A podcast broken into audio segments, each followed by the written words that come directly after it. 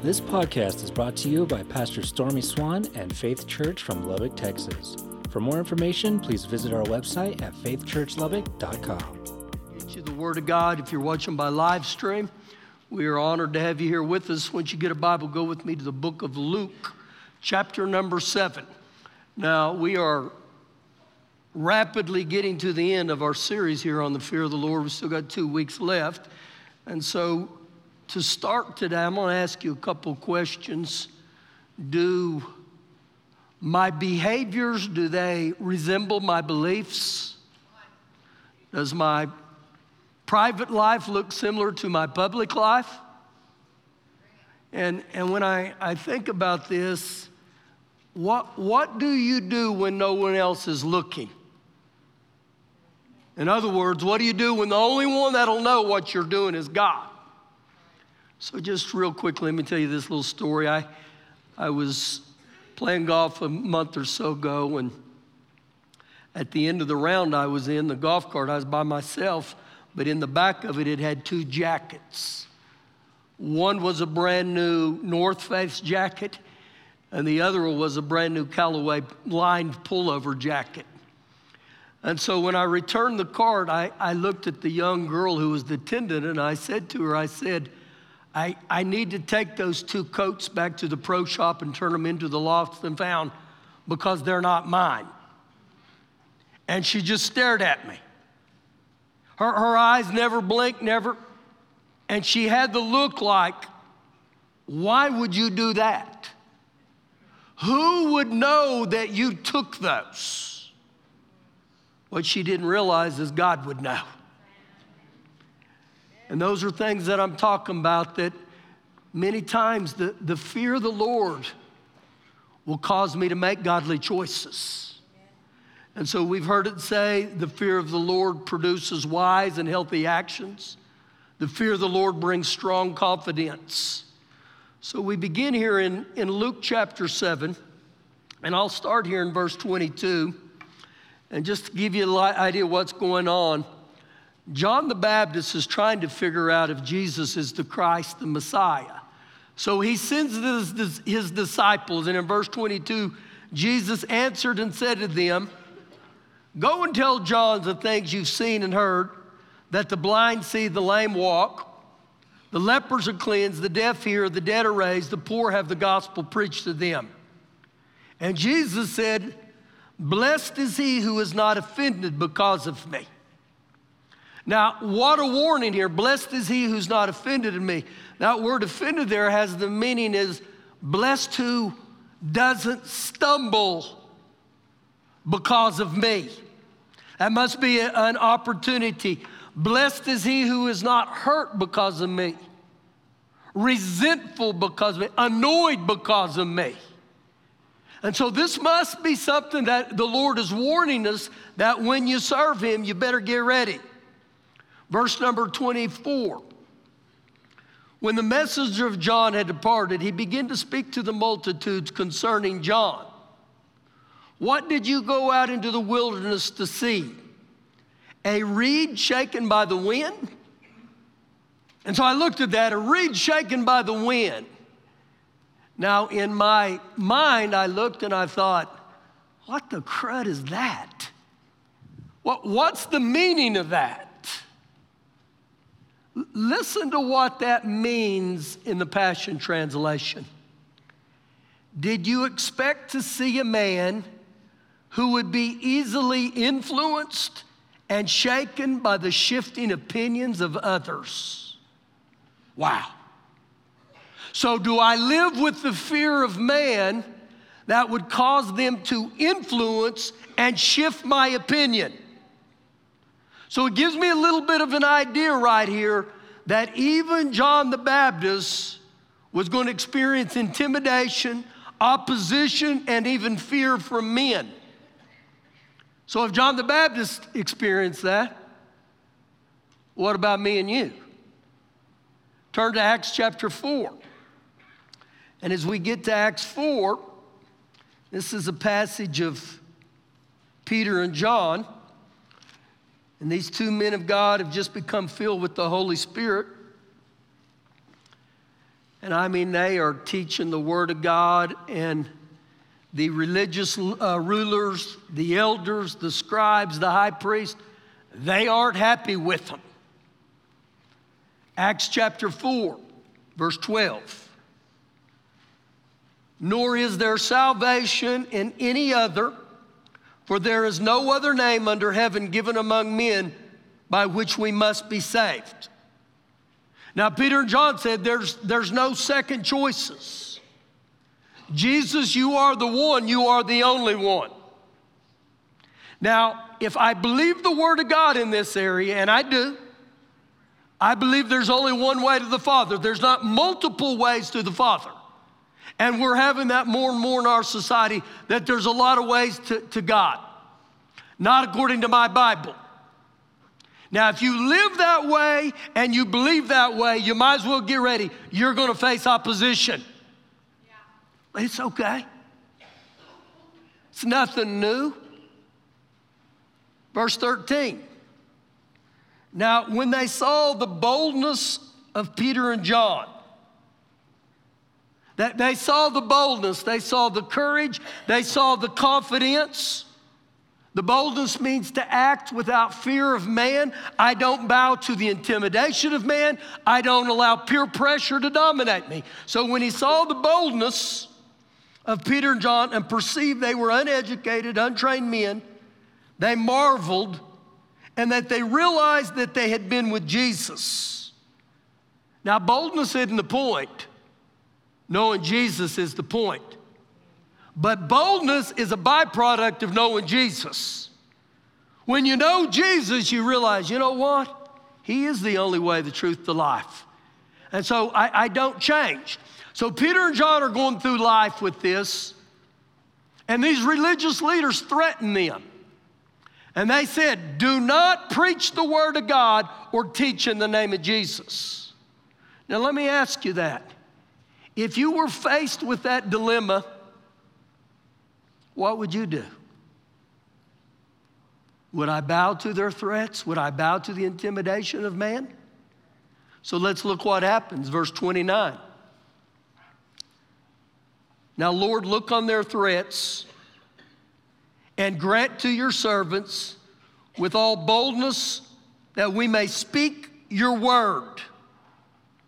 Boldness is courage to press through, even in the face of fears. So they said, Grace us, Lord. Now, let me ask you something. When is the last time you prayed that God would grace you with a boldness? And if you'll note, he said, the boldness to preach the word, courage to speak the name of Jesus and not to make everyone happy, a boldness to preach the word of God that doesn't bow to the intimidations of man, regardless the cost. Verse 30. But stretch out your hand to heal, and that signs and wonders may be done through the name of your holy servant Jesus. And when they had prayed, the place where they assembled together was shaken, and they were all filled with the Holy Spirit, and they spoke the word of God with boldness, cheerful courage. They, they didn't become a coward and they didn't yield to timidity right here. And so here, boldness, it resembles or denotes a divine enablement that came from the Holy Spirit. So again, we begin to see something immediately. You live for the name of Jesus and you preach the Word of God, you're going to experience intimidation from man. You're going to experience some threats, some opposition. Go with me way back into the, the Old Testament. They're, they're toward the beginning to 1 Samuel. 1 Samuel chapter 30. And so as we turn there, this is a passage about King David. And I personally believe King David experienced more opposition, intimidation, and fear of man than anybody in the Bible besides the Lord Jesus. So we reviewed last week just a little bit here. Remember, he faced the fear, the intimidation, the opposition that came from his dad, from his brothers, from King Saul. and even from Goliath. But it always takes a Goliath to reveal a David. You may tweet that one, okay? It takes a Goliath to reveal a David. So King David has experienced this over and over and over. So, right now, when we get to 1 Samuel 30, he's still the anointed king. He's not the king, he's the anointed king. He is running for his life from King Saul, who's wanting to kill him. And he even runs to their arch rival, the Philistines, and they don't even want him. So we pick up 1 Samuel chapter 30, verse 1. Now it happened when David went and his men came to Ziklag on the third day that the Amalekites had invaded the south at Ziklag and attacked Ziklag, and they burned it with fire. So we got to look at a couple things here. It's interesting that it says to start with that David and his men. Who's his men? These are 600 men that were a bunch of nobodies. In society, they were viewed as losers. No one wanted these guys. But King David said, I'll take them. And I'll put them under my wing.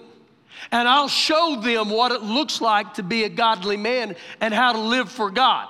That's who these men are. He's in a place uh, uh called Ziklag. Ziklag would be a place that would be defined as adversity. It's a place between prophecy and destiny. I believe personally when I read this, every person at one time or another is going to experience Ziklag.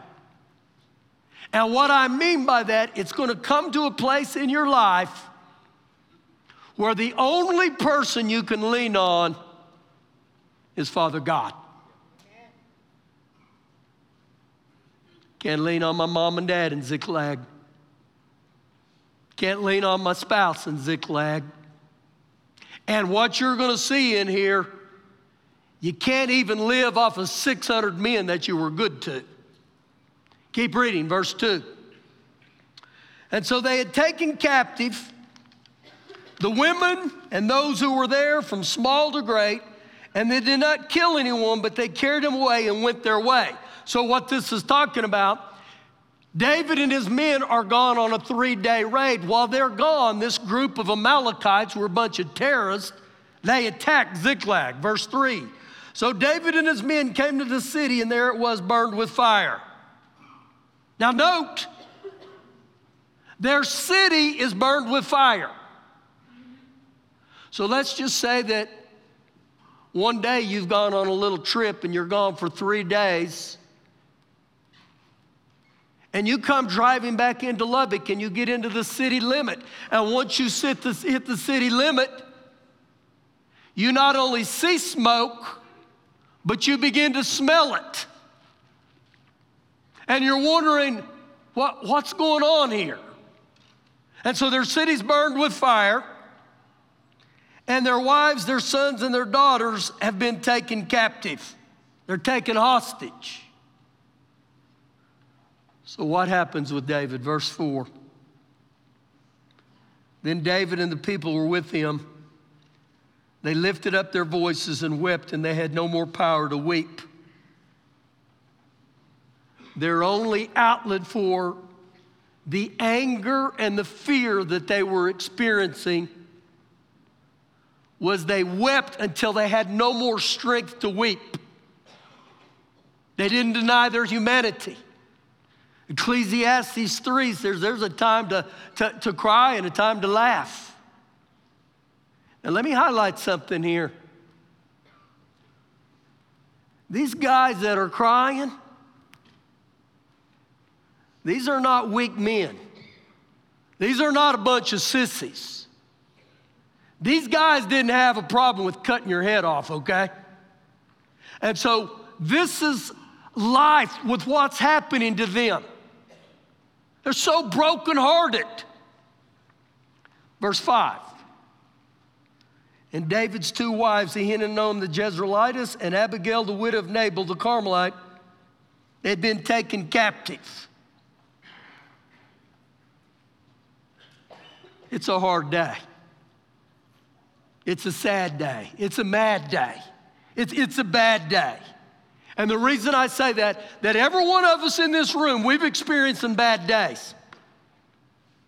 But I don't know that I've ever experienced a day like that. Let me just walk you through this. Your house is completely burned to the ground. All your possessions are gone.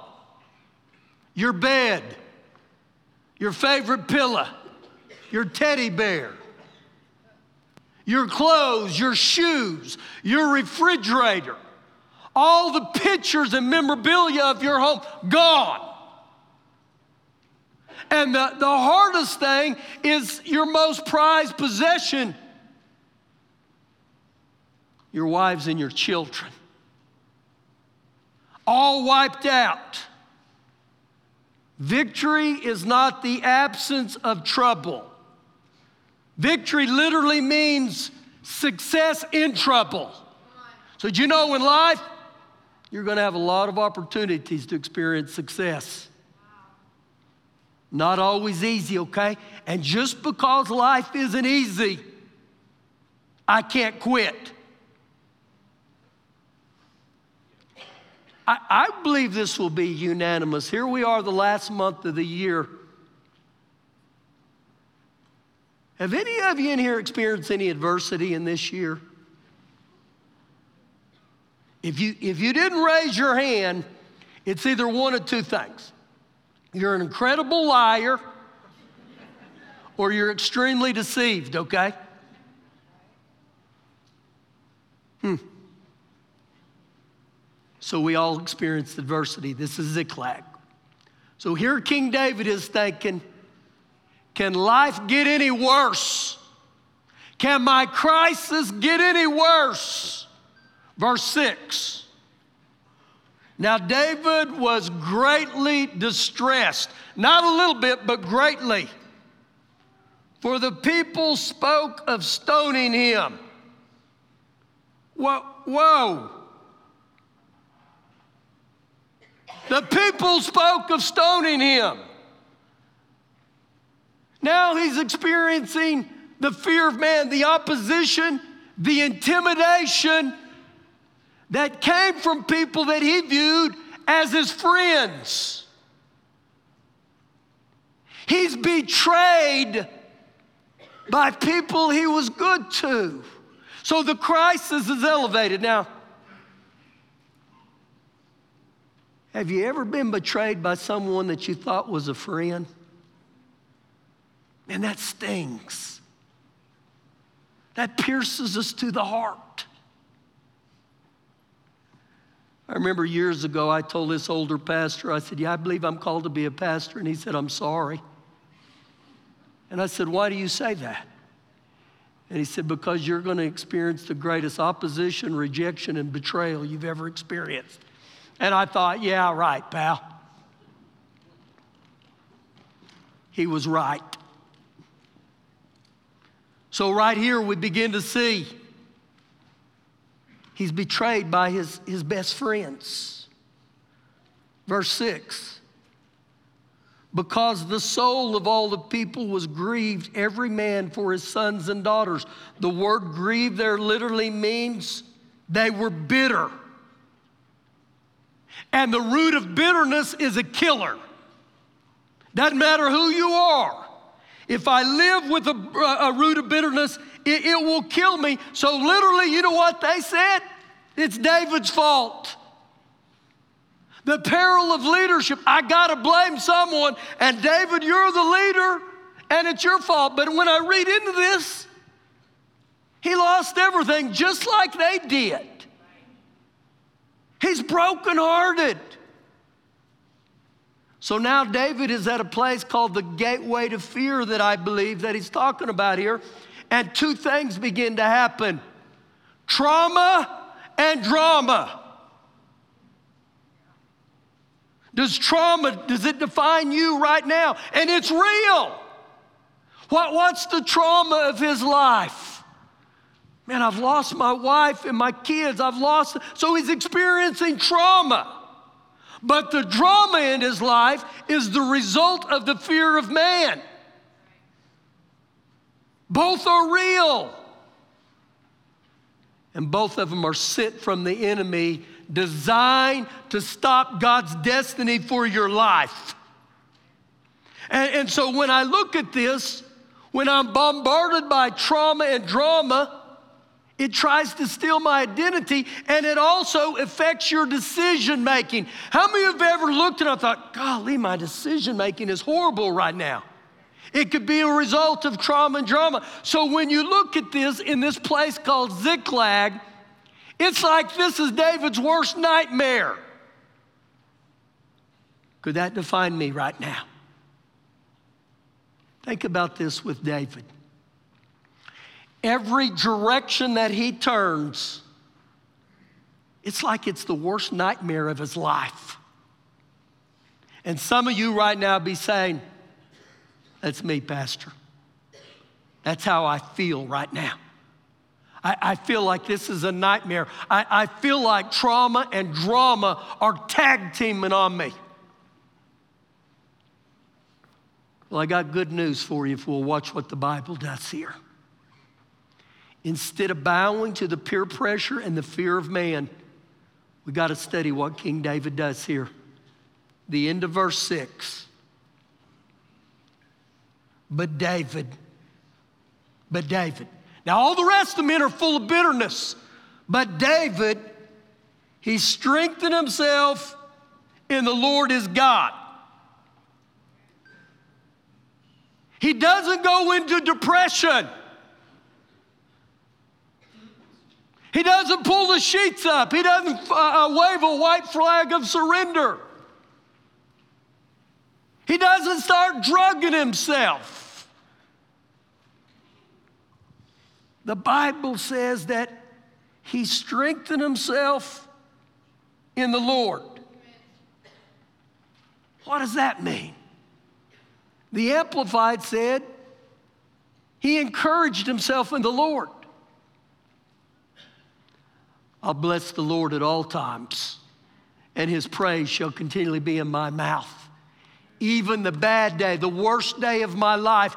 And when it says he encouraged himself in the Lord, I believe he began to rewind and he began to remember all the things in his life that I, I remember when I was a shepherd boy, the faithfulness of God with the lion and the bear.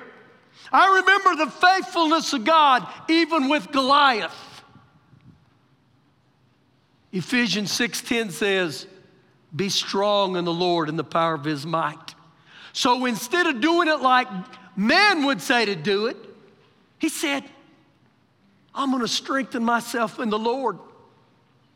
You remember last week, if you were here, there was a word that defined him. It said he was ruddy, he was warlike. You know what I believe began to happen? He began to remind himself when that ruddy was alive in him. And I believe he began to say, Lord, strengthen me with that ruddy. In other words, I don't bow to the fear of man, and I sure don't bow to the fear of the enemy. And so he strengthens himself in the Lord right here. He made God bigger than his fears. That's the first thing he did. Keep reading. Verse 7. And David said to Abiathar, the priest of Ahimelech's son, Please bring the ephod here to me. And Abiathar brought the ephod to David. Now, the ephod, guys, was a, a priestly garment, is what this meant. And Abiathar knew when David asked for the ephod, you know what that means? He's going to get in the presence of the Lord. When David looks for the ephod, that means he's going to get on his knees. And he's going to start singing. This is how I fight my battles. This is how I fight my battles. Now, it's been said this that when he needed to seek God, he would ask Abiathar for the ephod. When he needed to go to war, he would look to Joab and say, Come on, buddy, we're going to go kill somebody. But in this situation, he said, bring, Please bring me the ephod. Now, watch what happens here. Verse number eight. So David inquired of the Lord. David inquired of the Lord. I believe in my own life, this is where I've missed it at times. I inquire of the Lord before I strengthen myself in the Lord. You know what I'm saying here? Many times we run to God and say, I gotta pray, I gotta pray. God, you gotta bail me out, you gotta bail me out. Where God's saying, first of all, strengthen yourself in the Lord. First of all, get your heart right. First of all, make sure that you're doing it my way. First of all, make sure there's no bitterness in you. Make sure that you're not plotting vengeance or revenge. Get your heart right. But too many times, the first thing I do is I pick up the phone and I call 911 to God and say, God, God, you got to move. And the Lord said, No, pal, you got to strengthen yourself in me. Get your heart right. So God's not against us inquiring, but I began to look at this and I thought, he strengthened himself in the Lord. Then he inquired of the Lord. You know what the word inquire here it means? I need direction from God. Let me ask you, any of you need some direction from God? Oh, I need direction from God. So he inquires of the Lord. And he says, Shall I pursue this troop? Question mark. Now look at that. Shall I pursue this troop? I, I, I, think with me and you, we would almost looking like, that's a no-brainer. That, that means to pursue him. That means I'm going after my wife and my kids. Why, why would I need to ask that? But it's interesting to me, before King David made a, a slight move, a, a tidbit move, he asked God what God wants him to do. And, and even in the things of my life that we view maybe as a no brainer, and I still better go before God shall I pursue? And then he said, Shall I overtake them? And the Lord answered him, and he said, Pursue, for you shall surely overtake them, and without fail recover all. Now, when God said that, it's like God's got the gavel. You got my stamp of approval. You got my blessing. And, and no matter what it looks like, God said, pursue, overtake, and recover all. So now here's the guy who just 24 hours earlier is facing the worst day of his life. And now all of a sudden, faith is resurrected. God is giving him spiritual CPR right now. The, the hopeless faith that was gone, all his hope is now back alive. It's incredible what happens when I get a rhema, when I get a spoken word from God. Now, watch what happens. Verse 18. So David recovered all that the Amalekites had carried away, and David rescued his two wives and listen, listen. And nothing of theirs was lacking, either small or great, sons or daughters, spoil or anything which they had taken from them. David recovered all. Let me ask you a little question here on that. What has the devil stolen from you? Marriage. Just, just dive into this with me just a little bit here. And, and he said there was nothing lacking, either small or great. whether it was a pair of socks or his wife. Nothing was lacking. Sons and daughters, spoil, or anything. See, I believe again, this is that ruddy in him, that warlike within him that said, when God gives me the, the word, the rhema, I'm putting you on notice, devil. I'm, I'm not just coming back, I'm taking back everything you stole from me.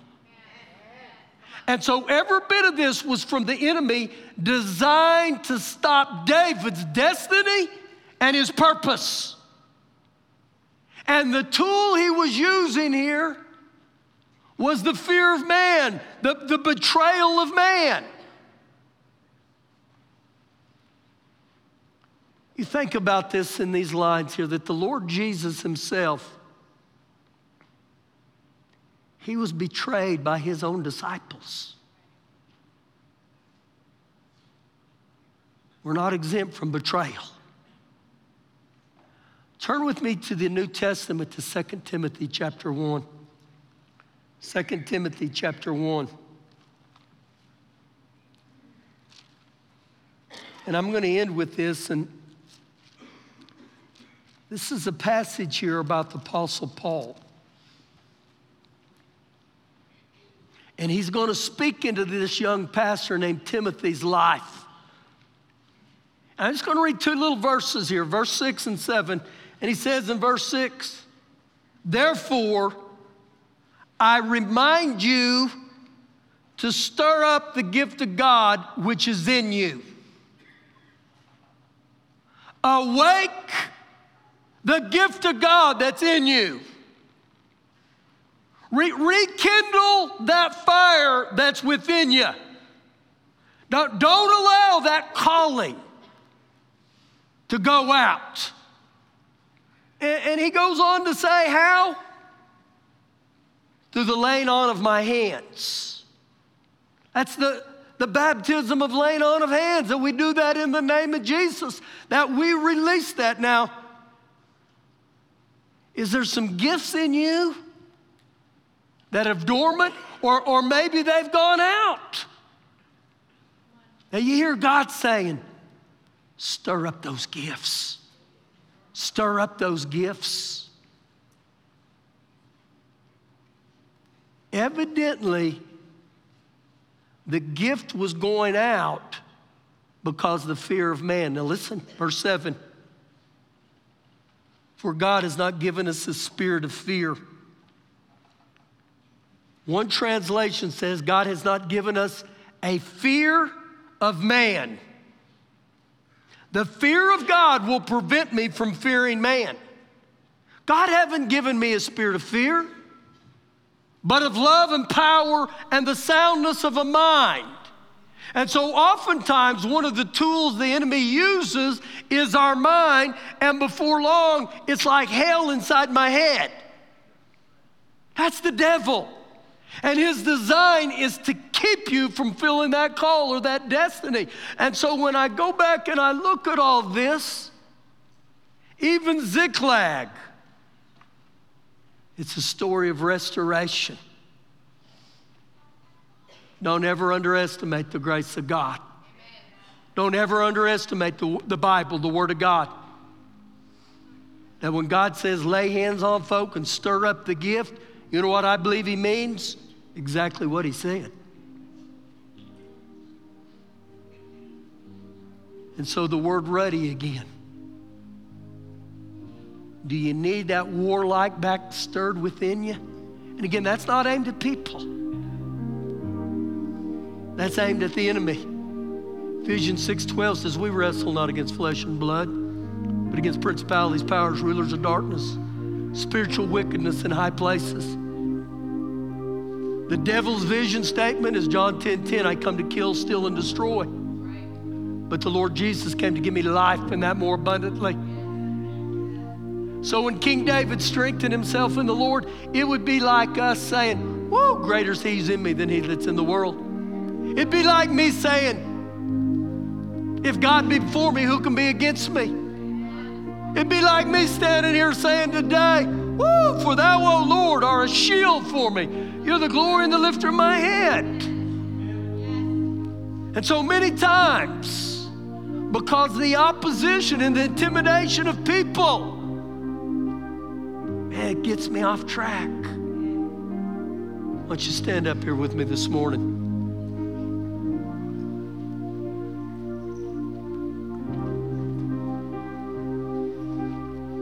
Thank you for not getting me fired. Do you know some of the symptoms of fear? Anxiety, stress, frustration. Here's a good one exhaustion. Wow. He tries to make us timid.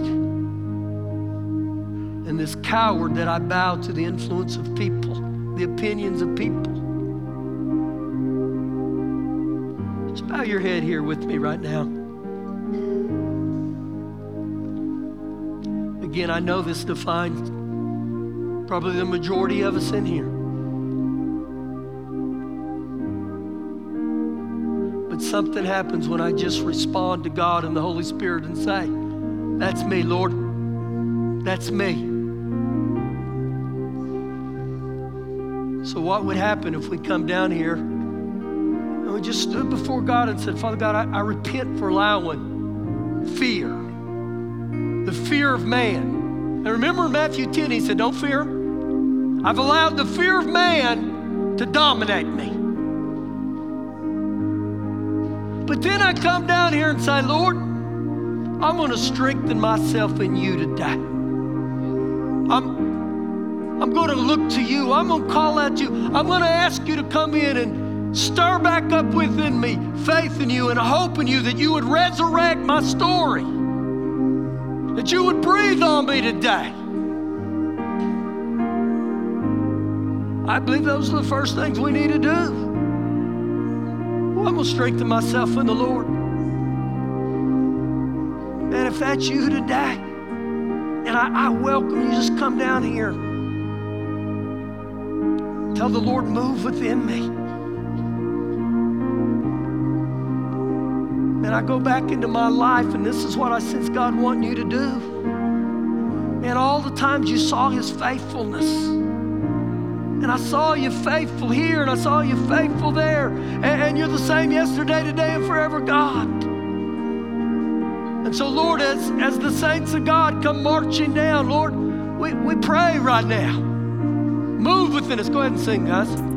Thank you once again for joining us on this podcast. To check out more services from Faith Church, you can find our live broadcast on YouTube or check out our website at faithchurchlubbock.com for more information on upcoming events, how to give, and how you can get involved.